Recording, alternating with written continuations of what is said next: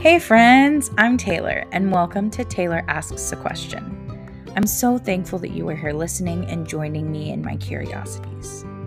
We have more access to each other than at any other time in history, and yet we have never been more disconnected in our real life relationships. So let's connect. We'll discuss the wide spectrum of life's questions. We'll go from what are you binging on Netflix to how do you explain why bad things happen to good people? My hope is that these conversations will bring you joy, encourage you to lead out with compassion, help you discover the beauty in community, and most importantly, that the gospel of Jesus would go forth from this tiny corner of the world. Let's start asking questions.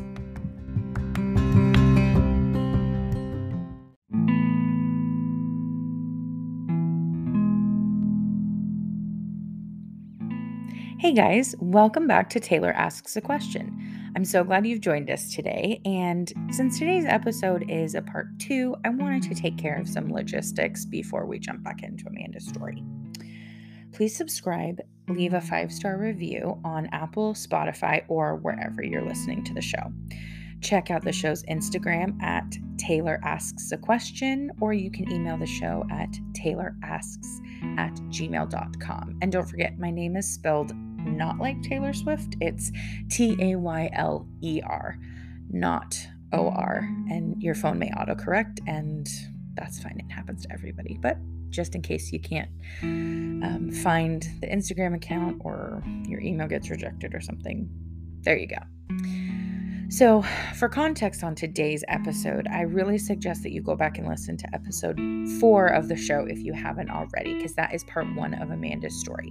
We talk about her growing up in church and how she was initially prescribed pain medication for something pretty innocently, but it ended up leading to addiction. In this conversation, we're going to discuss Amanda's road to getting help essentially handed to her her relapse after the fact, and God's merciful rescue in recovery a second time. This episode was really difficult, and you may hear it in my reactions because some of Amanda's story, pretty much this whole episode, was the first time I was hearing these stories. So, um, it may sound like I'm not really sure how to react. I think I say wow a lot, um, but it was definitely really interesting to hear for the first time. So, in light of this episode, I just really hope that anyone and everyone who is listening is able to reach out and get the help that they need. Here is part two of Amanda's story.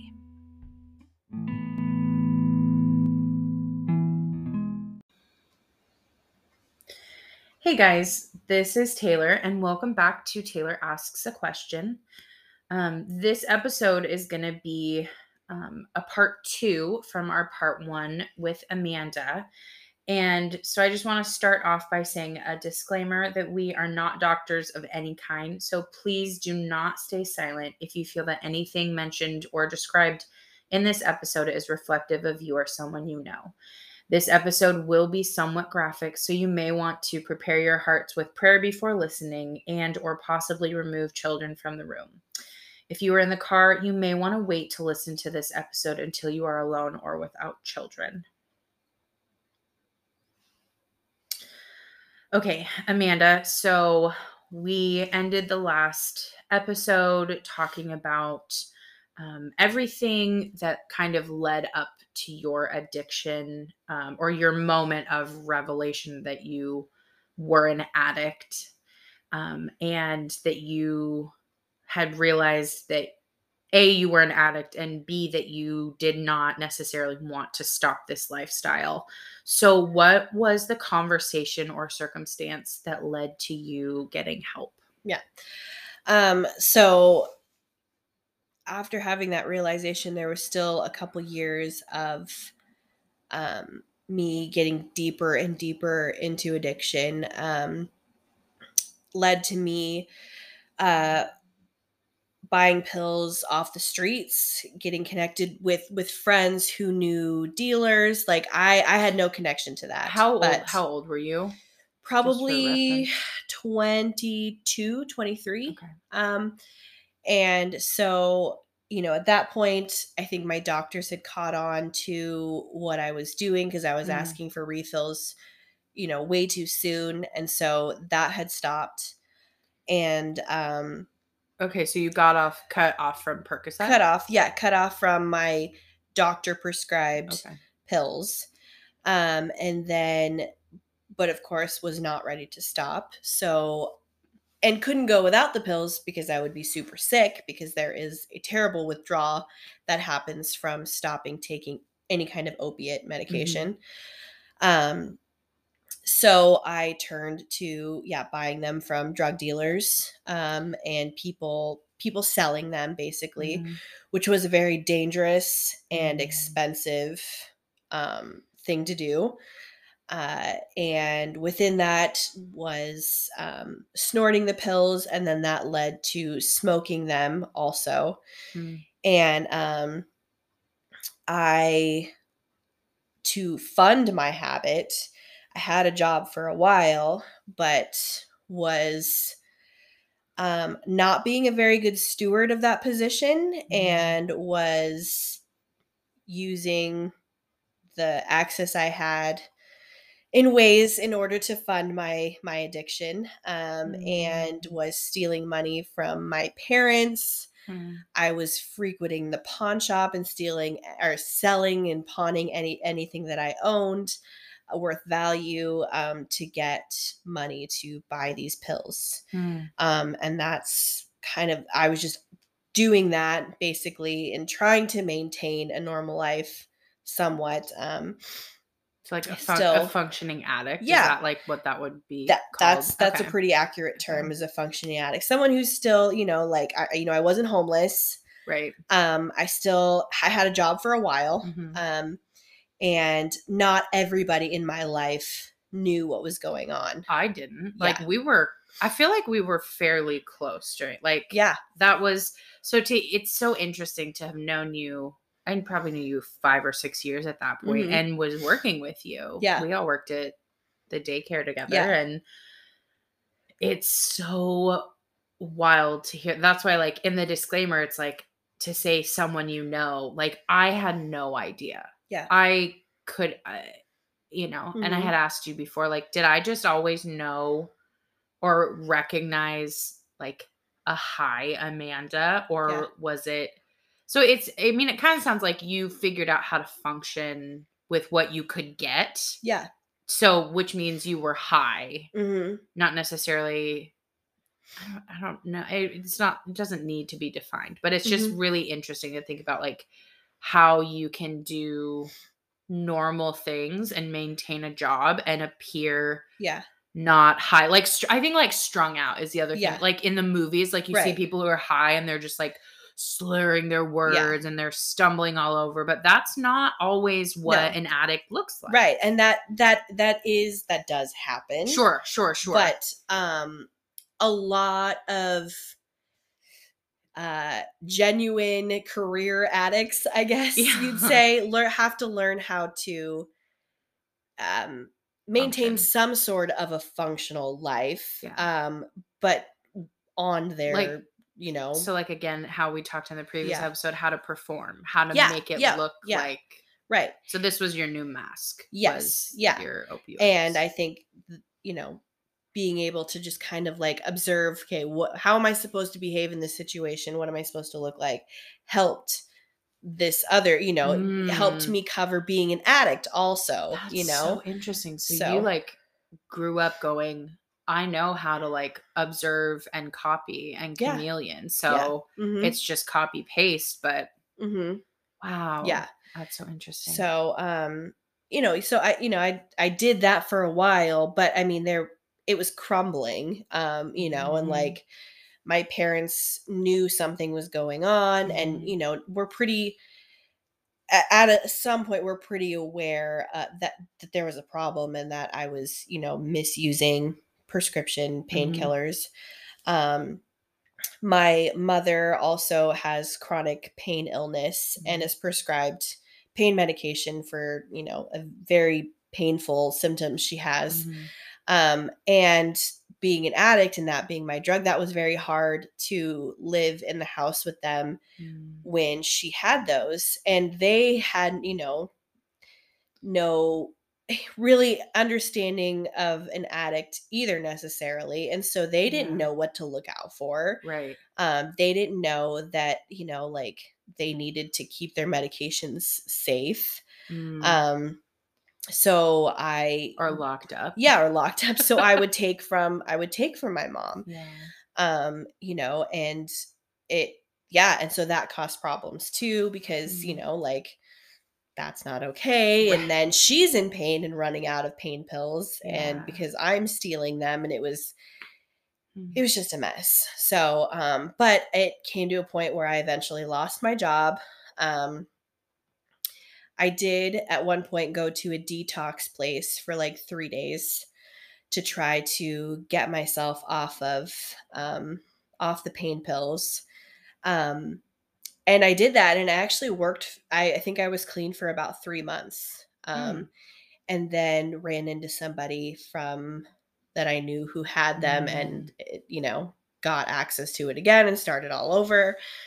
Um, but anyways, so the point at which I guess I wouldn't even say I decided to go to rehab. Mhm. It was my life's falling apart. Everybody's finding out about it. Mm. Um, and my parents sat me down and said, you know, so like rude. she keeps interrupting that woman. sorry. Just kidding. but um it So they sat me down and said basically like if you you we're we will support you if you go and get help. There's a program, Mhm. Adult and Teen Challenge. We'll support you through it if you want to go. If you don't want to go, you can't stay at our house anymore. You have Mm-hmm. to you have to leave. And um Was that like in retrospect like the best conversation they could have ever had or like how like how do you feel like that is I mean, that's tough love. That's like Yeah. we love you but we can't enable Yeah. you. Like we're not going to empathize with Yeah. how hard this is for you and yeah. Let you keep going Mhm. because we love you. So Yeah. please don't and it was it was a very hard conversation um but I, you know and i saw and it still is really hard like i saw the pain this was causing my parents and i did not Mm. want to do that to them anymore like it was just tearing them apart Mm. um and i hated that but at the same time did not want to stop Yeah. Oh And wow. So even so- at that point you were like, I don't want to stop this. yeah so Mm. But so there was, you know, I see the pain I'm causing. I don't Mhm. want to cause that. And I Mhm. do, there is an acknowledgement of like, I'm making a mess of my life and I don't want to do that. But somehow trying to find a way to still have my, still get my pills have your cake and eat it and too. not wreck my life somehow. right. Um, and then also I was like, I don't know how to be homeless. I can't do that either. Yeah. So um, I decided to go to Adult and Teen Challenge Mm. at that point. Um, and so we had that conversation a couple days. I entered into the program, which is a year long residential program. So they have a basically a house Mhm. um, where they house up to about 20 women um, for a year. And go ahead. Um, what is so it's it's a recovery house, and do you just contact them? yeah. Like if so- someone's listening and they Mhm, know someone or they have a family member or they themselves are thinking, mhm, I can relate to what Amanda is saying. Like Mm-hmm. I don't want to stop, but this is ruining yeah. my life, or I see someone and this is ruining their life.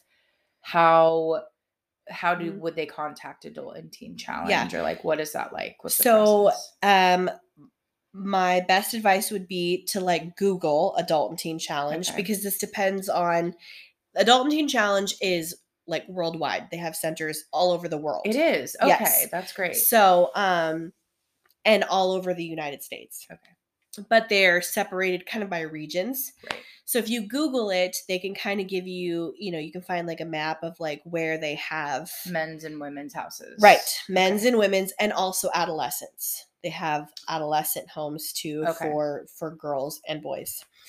Um, okay so you went Yeah. to one kind of kind of far, not too far. yeah, but- still in Washington. Um, so um, anyway, yeah. So there was there was one within driving distance of where my parents lived. That was because it was there was talked about um, whether to send me to a different state, things like that. So there was talk of that. So and that depends on that's case by case. Yeah, yeah. So I mean, you you can choose like if I wanted if I from Washington chose to go to a center in Montana. There's one in Missoula, Montana. Okay. I could have gone there. Oh, okay. Um, so you can you can choose where Okay. you want to go. I could have gone all the way to New York if I wanted to, Okay. but I my parents hmm mainly Yeah. did not want me to be too far away. That because this was really hard on them too. sure. They knew they had to do something, but this is very hard. So I went to one within driving distance of my parents' house where they lived. Um, and uh, yeah, so went. It's a year long program, Mhm. And uh, went there.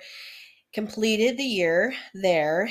During the time there, um, again, I found myself observing and seeing Okay, Mm. so this is how you become the best rehab girl, essentially. this is how you win at rehab. yes. So this is how you behave in order to get by and to be done.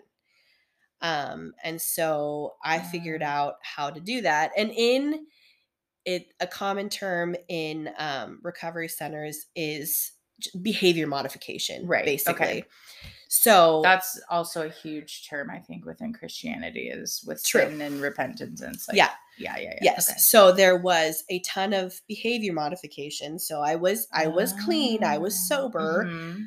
um and i was doing the things i was supposed to be doing but there was absolutely no heart transformation at all really so This is okay. Speaking of heart transformation, slight.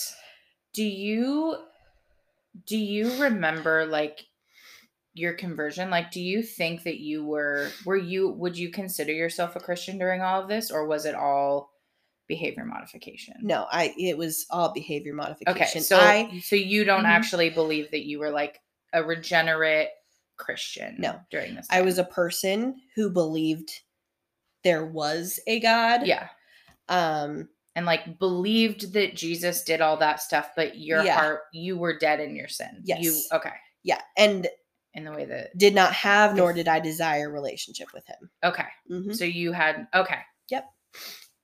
So that's kind of where i was at in Okay. this this this year of doing this and again just like in my life before being involved in church there Mhm. were moments where god definitely got a hold of my heart Mm. in that you know and i remember those moments you know i remember um He was like pursuing. Like Yeah. that's amazing. Yeah. That's a really incredible yeah it to you know, acknowledge like God was softening your heart, calling you to him like yeah oh man.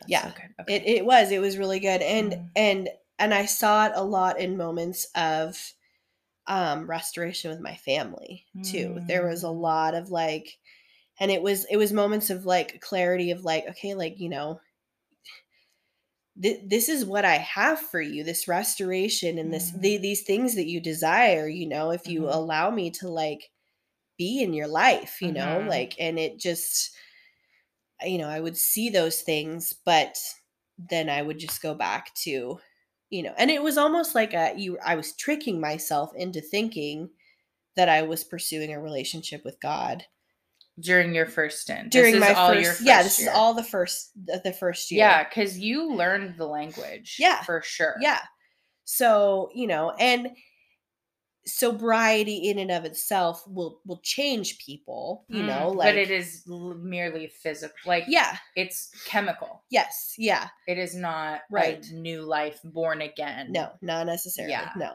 so um you know i i honestly side but i i honestly don't know how people pursue sobriety without jesus i Mm. don't know i don't know Yeah. how it happens because i, I basically tried that You know what I Mhm. mean? Yeah. and uh it you know as you'll come to find out it did not work Mhm. so um you know but Okay, so you did Yeah. your year hmm in in teen adult Yes. challenge, Yes. and you. What happened after that? So when So- you came back home. I well, I completed that, and then they for students who complete, there is a option of an internship at, with Adult and Teen Challenge. Um, if you have desire to kind of be on track to like maybe be hired on as staff. And so I thought that that may be a good route for me and there was other people who thought that would be a good route for me and so I decided to intern but I was transferred to a center in Eugene, Oregon. Okay. And I did 6 months of a year long internship there. Um but again because there was no actual heart transformation and I was separated from my family. I knew no one out there. I was super homesick. So Eugene is six hours from where we are here. Yeah, yeah. It's six hours. good- so yeah. yeah. yeah so it's farther away um and it was a different kind of program um the one i was at was pretty uh i'd say grace based Mhm. this eugene center at that time was a little bit more boot campish it was a little they had like strict rules Okay. we're totally running a program different from what i had been used to okay. and it was just it was a really hard transition for me and so And you were going as staff, not i was an intern you were an intern. Okay. Yeah. yeah so it was like this weird in between not a student but not staff Okay.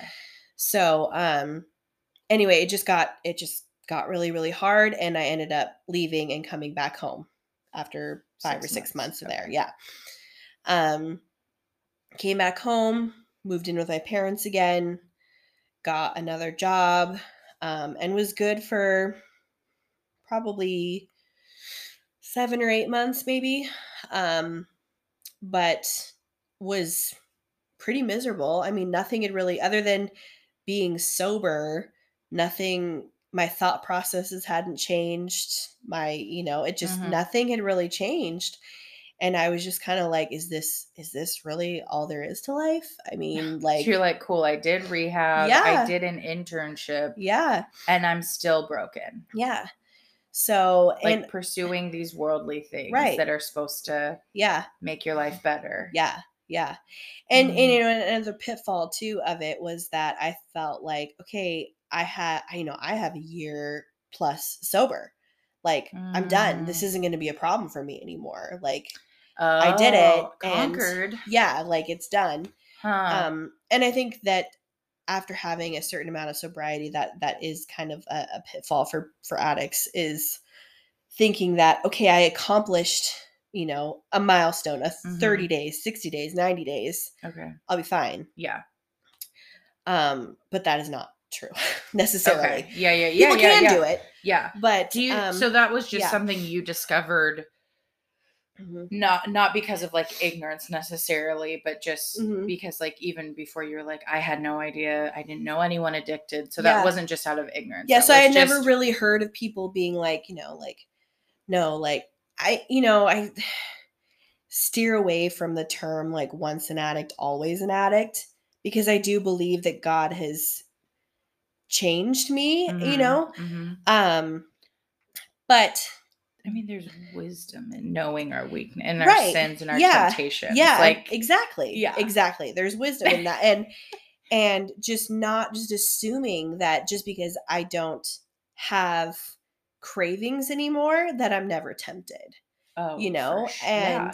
that's true of anyone, right yeah yeah That's it is for anything. Just Mhm. because I haven't had an opioid ac- addiction doesn't Mhm. mean that like if I go up off carbs for six months, I see a plate of French fries and like yeah I'm gonna be tempted. Right, Like it's it's you can which is a legal thing like Mhm. eating car or, coffee. That's a legal addiction Yep. essentially. Like people need their coffee and Yeah. it's it's clearly Mhm. very very different scales, but yes, Yeah. I think that that is okay. yeah. so and i you know did i just kind of thought like especially because i hadn't gone through just a 30 day thing Mhm. that i had spent a year somewhere Mhm. you know like not you know i was clean that that somehow was enough time for me to never have the issue again Mm.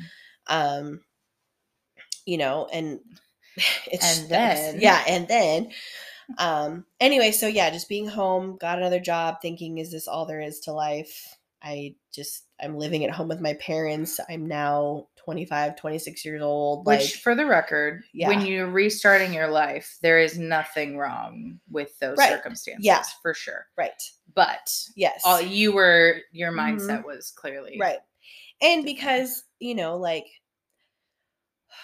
i had had a lot of healthy friendships and relationships with people i had my healthy friendships and then there were there was my friends who were addicts but even those people were not really friends they were just kind of they're out of necessity um not really like they provided a function. Right. Yeah. So I didn't necessarily sounds really like cold, but I didn't necessarily care for those people, Right. you know, or desire to really like pursue those relationships because the only thing between us was So you were Addiction. like, I want to like, I want these people at my wedding one day, Yeah, or I no. want to do life with these Yeah. people. I want to go to, right. you know, have them over for a barbecue. Yeah. You were like, no, you are the people that I get high with. Right. That's the Yeah. only function. Yeah. Okay. So, and uh you know, so you know, again, you know, I just got out of rehab, living with my parents, got this job, but I'm watching the friends and family that you know that I had had before Mhm. You know, moving on with their lives and getting married and having kids and being successful. Mhm. And I'm sitting here living in my parents' basement just out of rehab Mhm. and like having some just really like in my opinion some dumb job and just like nothing, Yeah. you know? And it was just like which there i think there is a real and good aspect Mhm. to that shame that can Mhm. happen but i also think at the same time because like when you do mess up or you do make mistake or you do Mhm. sin there is a rightful shame and consequence that comes with Yeah. that but then there's also the uh incorrect mhm, uh like sur- shame that surrounds something like that mhm, that's like you are trying to get your life back on track like mhm, people should be supportive of that and like i Mhm. can definitely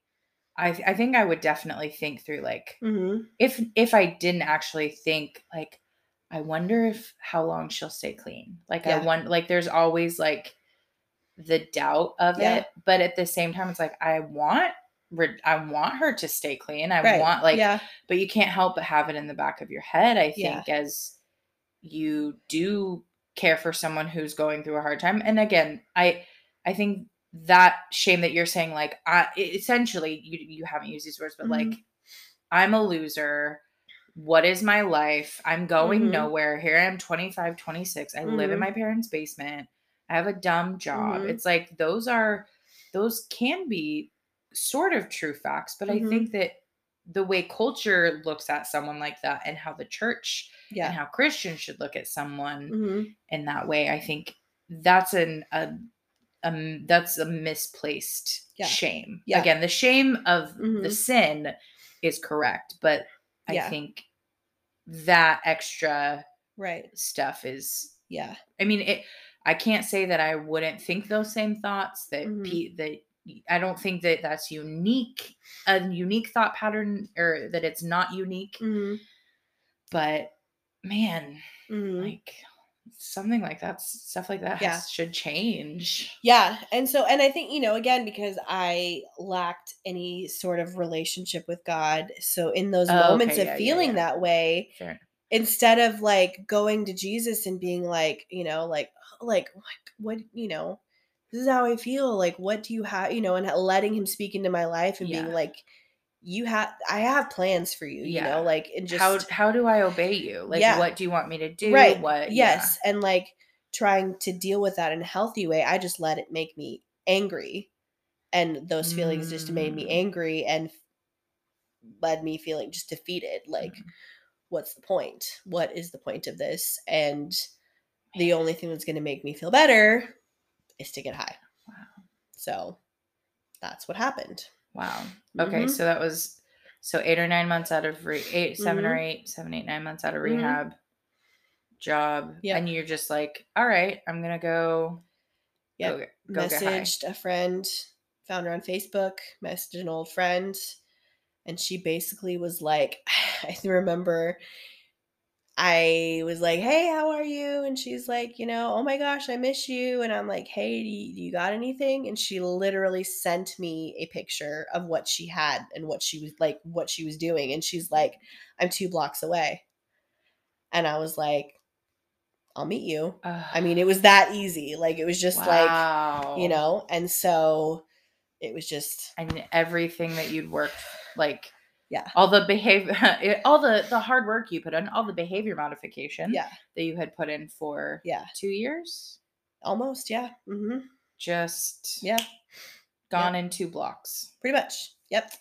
So, you know, and I stupidly thought like I'm not going to let it be like last time, you know, like I'll go and have my fun, but I'm not going to like is that and that's a do you think that that's a common thought pattern for people at a out of rehab that then leads to relapse because Oh, that's yeah. where this is obviously like yes, we're heading towards talking to relapse. Yeah. and like Mhm. do you think in your experience and what your story like that relapse is worse than the original addiction I typically yes. So From I think the people you've met and the yes stories you've heard? yes i think um you know recovery um when you have a relationship with god and Mhm. going through recovery and then relapse. There's this this guilt and shame of like you know i had clean you know i was clean and now i'm doing this again. So it's just it starts this spiral all over again. But then also on top of it when you've allowed god to speak into your life or you you know you've been or, and you just it's like you can't unknow those things even if Mhm. you even if you have you know neglected a relationship with him even if Mhm. you push that away being in that en- environment and just saturated with people who are praying for you you know going to church going to chapels talking about jesus doing curriculum that talks about it Mhm. you know you can't unknow those things. you're things no longer Yeah. ignorant to the Right. things of god and so therefore you're those at least for you in that instance you had truth that you carried with you. Right. Okay. Yes.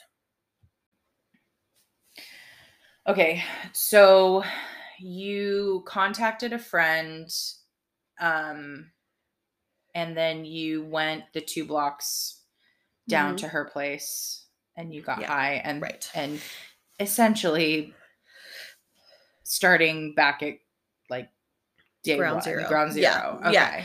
so um yeah and just you know stupidly thought like i this won't be like last time Yeah. i you know like i'm gonna be able to manage this better i'm not gonna make this a problem i'm just gonna do it every once in a while Mhm. but that didn't happen Mm. um and i think you know just yeah just the the issue of the relapse and just knowing like you've had all this clean time clean time sober time Mhm. um and you've you know your family's proud of you you're gaining all this trust back Mm. all this kind of stuff and you're just you're giving it up right now you know and that was Mm.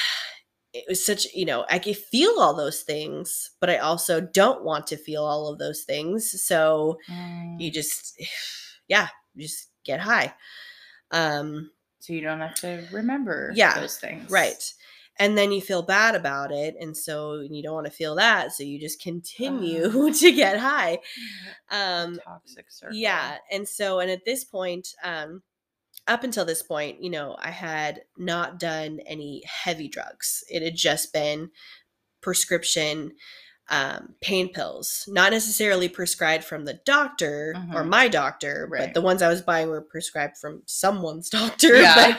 but not mine you know but Yeah. they were you know like regulated pills Sure. you know Yeah.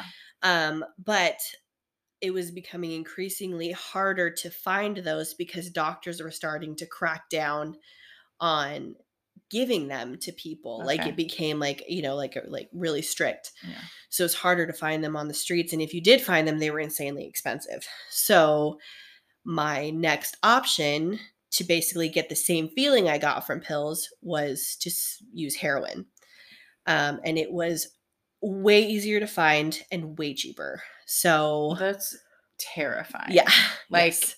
that sounds that seems like quite a leap. I Mhm. don't know like drug equivalencies. Yeah. I'm very ignorant in that way, but Yeah. that seems like quite a leap from Percocet to heroin. yeah, And then also so terrifying to know how easy access was to Yeah. getting that. That's Yeah. I remember being with this this friend that I connected with, and she was doing heroin and smoking it. I should clarify, she was smoking heroin. And um Is that what you do with heroin? I don't even know. yes. Okay, it comes in different heroin? forms. You if it's Can you if it's powder, you can snort it. right? Most of the time People smoke it's yeah, it's people smoke it and then you can inject, Inject, it okay. also. So Okay. um but smoking it was where where I was at. So anyway, she was smoking it and uh, we were driving around trying to look for pills for me.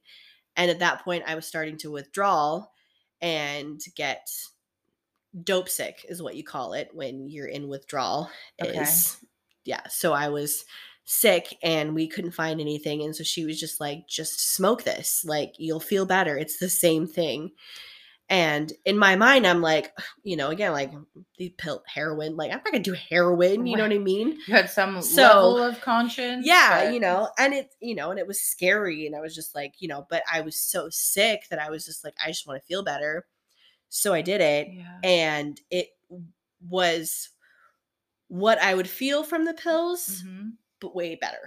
Wow. So, Well, yep. that's so, what they say. It's a Mhm. bitter, bigger Yeah. high. yeah. So that was the moment where I was just like, okay, like we can find this anywhere and it's so much cheaper than that. So that's just wow. was a really quick switch. So then you became a heroin addict. Yes. hmm Yeah. Yep. Oh Mhm. my gosh. Yeah. Is that so weird to you now? Just like I mean, you hear how casually you kind of are talking. Like which is wild because it is a very serious thing, but it also is a testament to like what Yeah. God has done in you. Yeah. I will say, like, Mhm. I don't think, I think that there could still be a lot of shame around this, but Mhm. you even approaching you about this, you're like, yeah, no, I'm a pretty open book. Like, I'll talk about it. And I'm just like, Yeah. that is something only Jesus can give restoration Mhm. in. And that's, Yeah. I mean, just be like, yeah, I did heroin. Like, Yeah.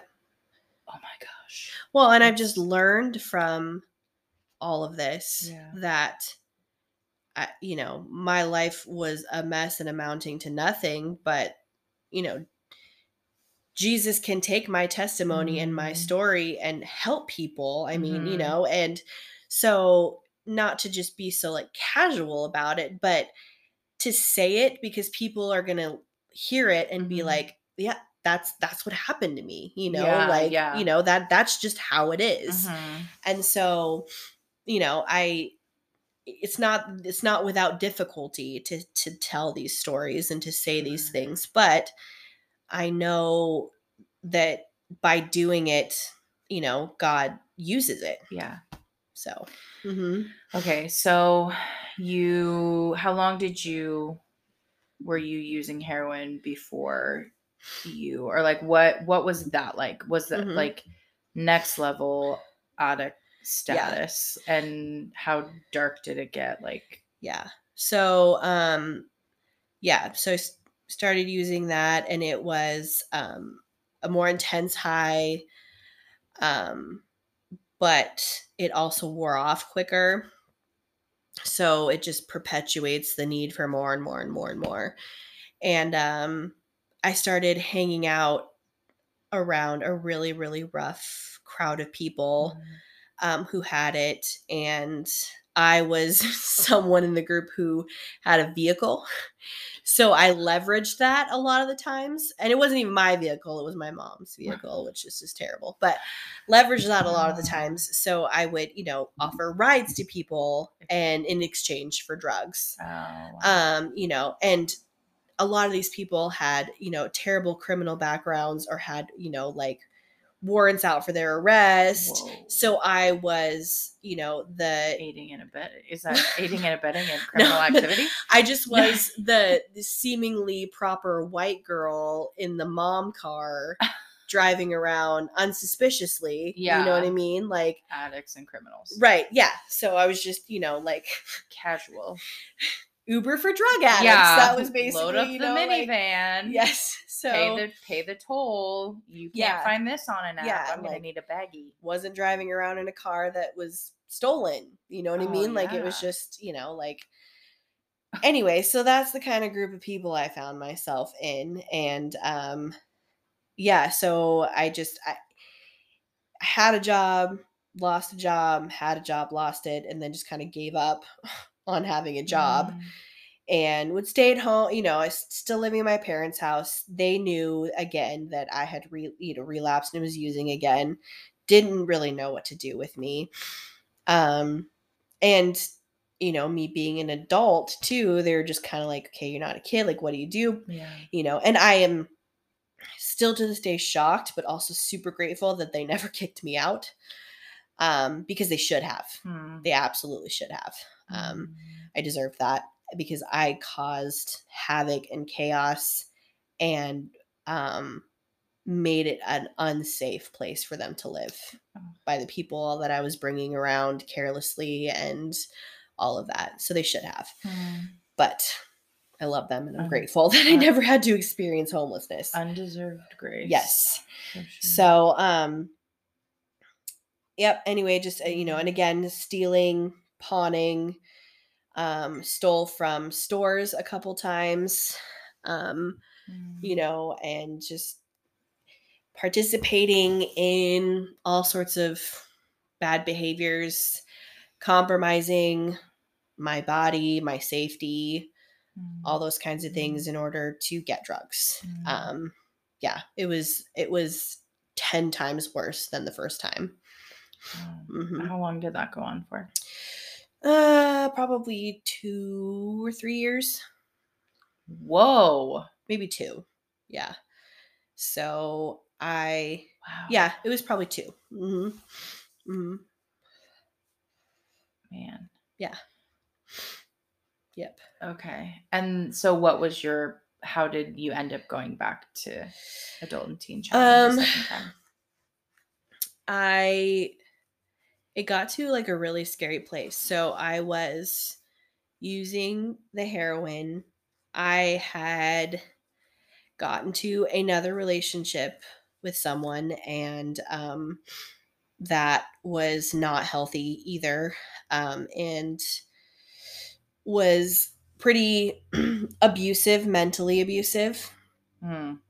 Um Yep. Yeah. I could imagine that. Yeah. I side note, so many red flags with this guy. Yeah. That was very that Yeah. was a very that was more difficult than Voldemort because I was just like I'm pretty sure I thought to myself, she literally has to be on drugs to be dating this guy. Like Yeah. there were so many red flags Yeah. about this this dude. And I just I remember even I think you guys had left or you went somewhere and a couple of us gals who had met, we were like, what the heck yeah. is happening right now? Yeah. It was the most bizarre thing. Yeah.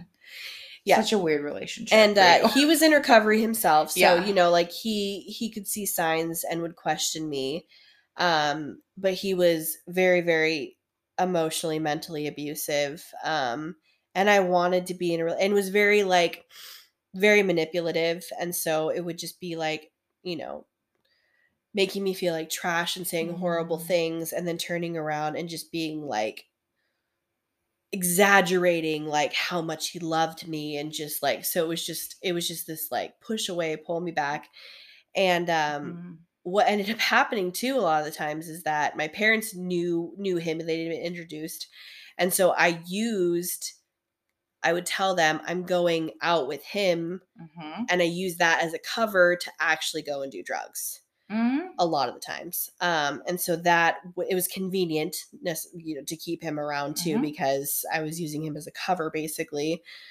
um but in you know a particular way he was abusive is that he constantly pointed out my weight constantly it was just always pointing out my weight and making comments and being overweight and that was really hard for me and so I decided the reason the way to handle that is to start doing meth. So I started smoking meth, which as can make you lose weight. So it Mhm. help makes you feel like you don't need to eat and make you Mhm. lose weight. Mhm. So um and this is probably about a month before I went I went back to adult and teen challenge. So it wasn't a very long um time frame Mhm.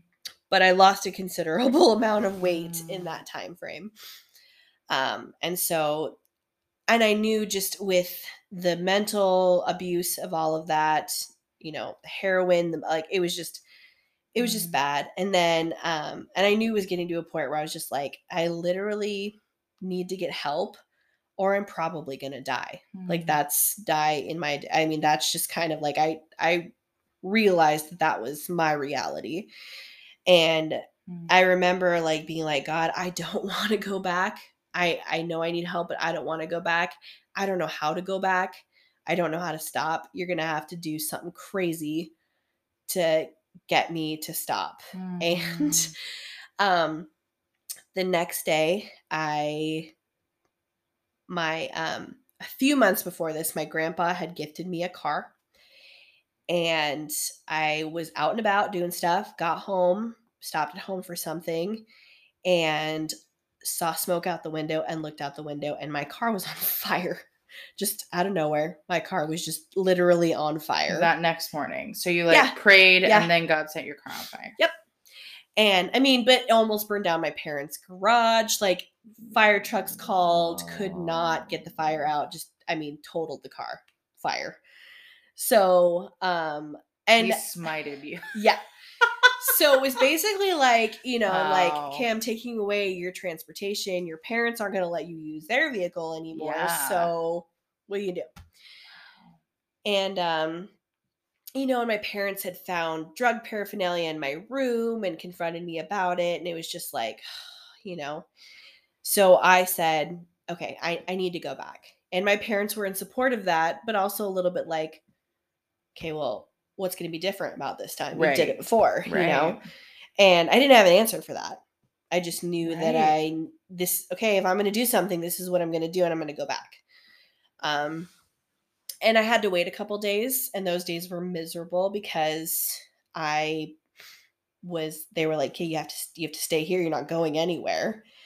And like I remember going this might make me emotional, but I remember going up into my dad's office and just being like, I I need drugs. I don't care. Like I need drugs. I need you to give me money and I need to go find drugs. Mm. Drive me to go find. And he just like looked at me with tears in his eyes and was like, "Who are you? You are not my daughter. Like who is Oh. this person?" You know, and it was just and I I just remember just seeing him like that and just being like, "God, this is terrible, but at the same time like being so sick that I was just like I don't care. And I've Yeah. never I've never talked to my dad like that before. I've never ever done Yeah. that, you know, and it was just so like you know, and he was just so broken. And so that was really really hard. All right, I Um, have tissues. thanks. but um anyway, wow. I made it those couple of days. uh-huh. um, and went back into adult and teen challenge Mhm. um, for what they call a restoration and that is Mhm. for when people have previously been in the program and completed and then gone back again after a relapse so um yeah so i went back and i honestly don't know why but going back and making the decision to go back and realizing that I'm going to die doing this if I don't Mm. change um brought me to the low point, the rock bottom Mhm. and um uh opened me up to like okay, I can't do this the same way I did it before cuz that didn't work. Mm.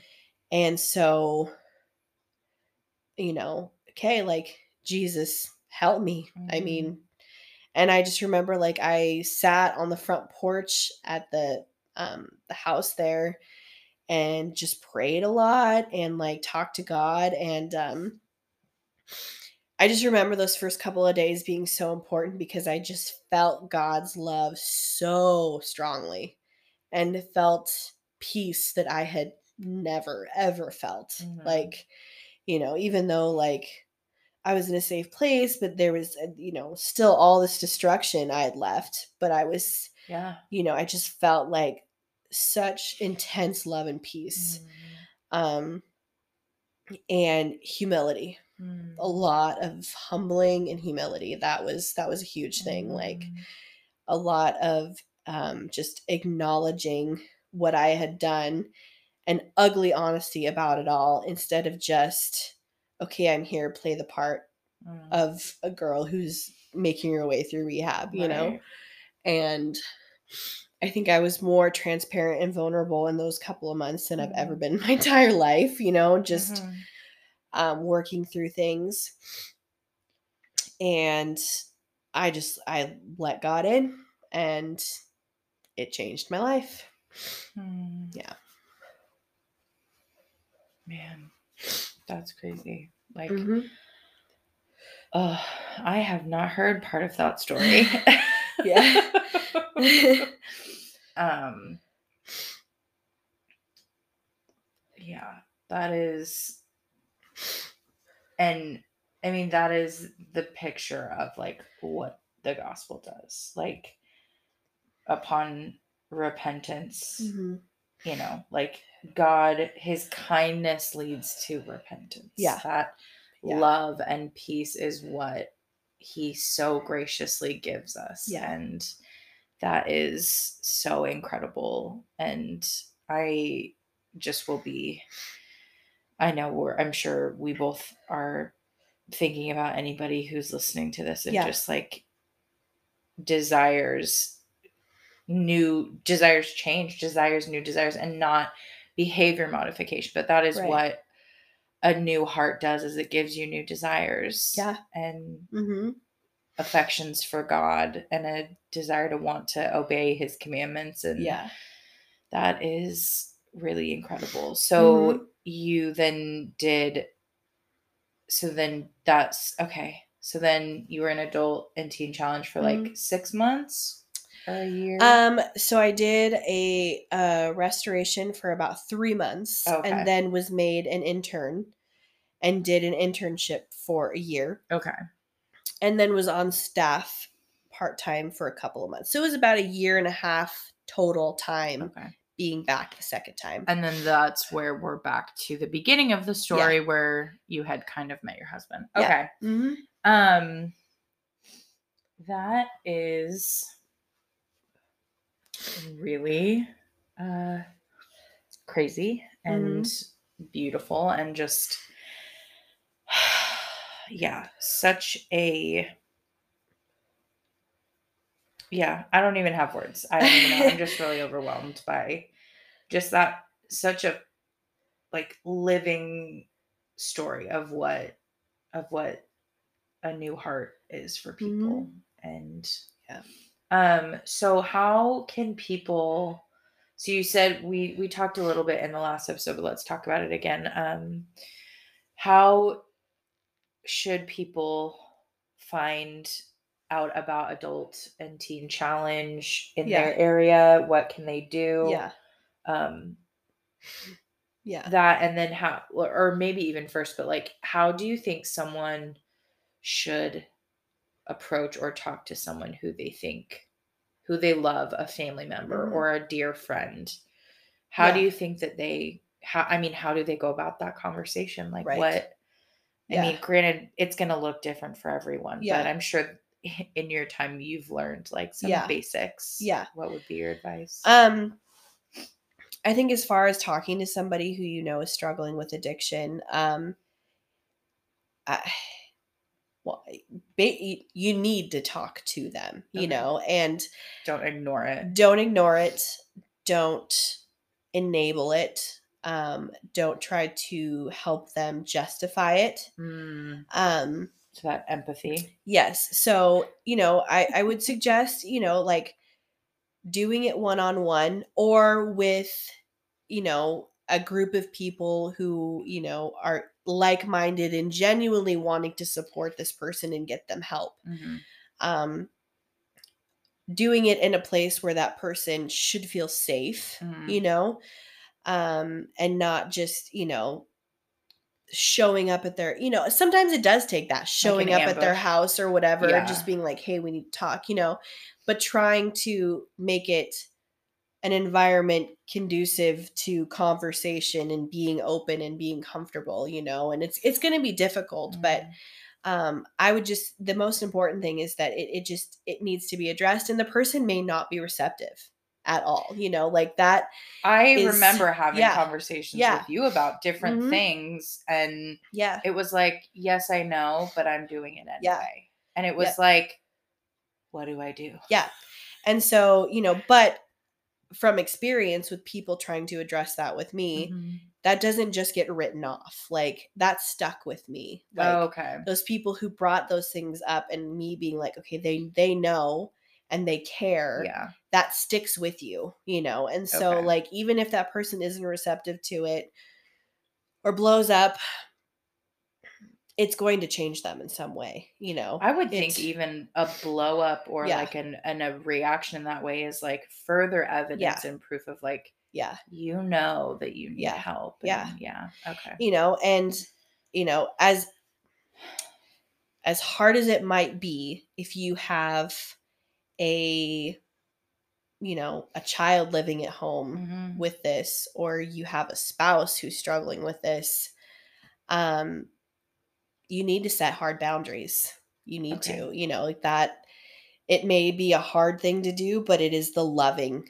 thing to Mhm. do is Mhm. to set those boundaries and like i said before like so grateful for my parents for not kicking me out but they should have you know they Mm. absolutely should have Mhm. and um so it, it in setting those boundaries after you have offered help too. Mhm.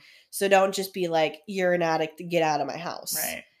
but it after you have been like this is happening we we need to get you help will you Mhm. get help you Mhm. know no no no okay well we're setting these boundaries and if you don't follow them Mhm. then these and are the it- consequences And it's not unloving. That's Right. actually the loving thing. Yes. And an addict will, I would imagine, will Yeah. manipulate and tell you oh yeah otherwise, Yeah. make excuses, but it's like, no, no, this is the loving thing. Right. To, Yes. to do that. Yeah. Okay. absolutely is Um, hmm okay. So hmm how how do they contact how do they find teen an adult or teen challenge house Mm-hmm. Yeah.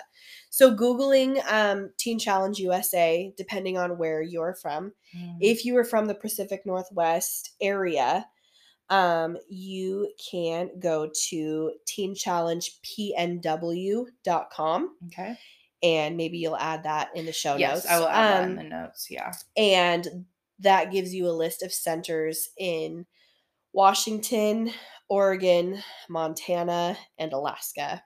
They're all options. okay That covers that area. okay So, um, and it'll offer, you know, resources, Mm. things like that. Um, Teen Challenge is not a uh, state run facility, so they do not accept insurances as payment.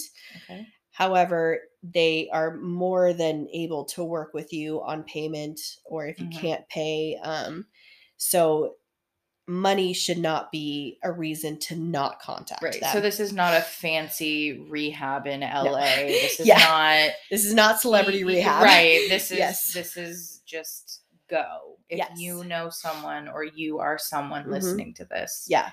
contact these people and Yeah. honestly like if you are listening to this please like even email me we will i'll give out amanda's she's on instagram but Mhm. like and again she works for teen challenge now so Yeah. she's she's well connected Yeah. And I, you know, I want to say too that this isn't for just people with drug problems. Like this Mm. is for people with any life controlling issue and that, you know, drugs, drinking, gambling, pornography, Mhm. Um uh what food, which is like anorexia, bulimia, Okay. issues, disorders. eating yeah. disorders. That's the word I'm yeah. looking for. Any sort of disorder. any yeah. sort of disorder. So it is it is um, a place that helps people with life controlling issues and finding freedom from those Mm. issues. So Praise Mhm. God. yes, Praise God for Mhm. for organizations like Adult and Teen Challenge. That's so great. Yeah. Um, thank you so so much for sharing. I Yeah. I feel like I mean I know that this is going to bless people. This may open a lot of people's eyes. People we may be hearing some of this for the first time, but I can just speak to personally knowing you. And even though I didn't know even though I didn't know you were high a lot of the time, you true like it is it is such an a physical transformation and Yeah. just your heart and attitude and desires truly like God really has done a work and it's amazing to see that and thank you for sharing thank you Mhm. for being vulnerable and wanting to see God use your story and your testimony Yeah. for for people to Mhm. help them and so um yeah where can your what is your we'll just throw out your instagram handle real quick we can add that to the show notes too yeah, uh i don't know if you're are you a private account I think so. okay Probably. well we'll add it Okay. and if people want to i think maybe people can message you but yeah, um I will say I am definitely more uh, on Facebook. okay Yeah, well I'm we'll do they I- can message yeah, you on facebook or add, Yes. it, add you as a friend Yeah, yeah. i mean amanda anderson how common yeah, but, like the but white girl of white girl yeah names. So, okay Yeah, um but yeah we'll we'll put all that info in the show notes um hmm so yeah love you love you too. So Thank you. yeah thanks Yeah. for being here Yeah.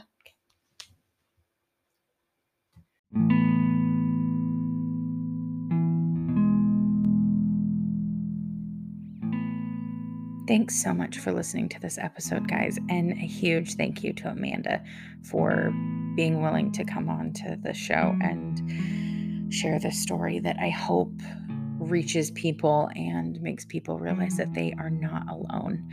Uh, let this episode and the previous one, I guess this two part episode, be a reminder that you cannot know the secret struggles your friends are going through.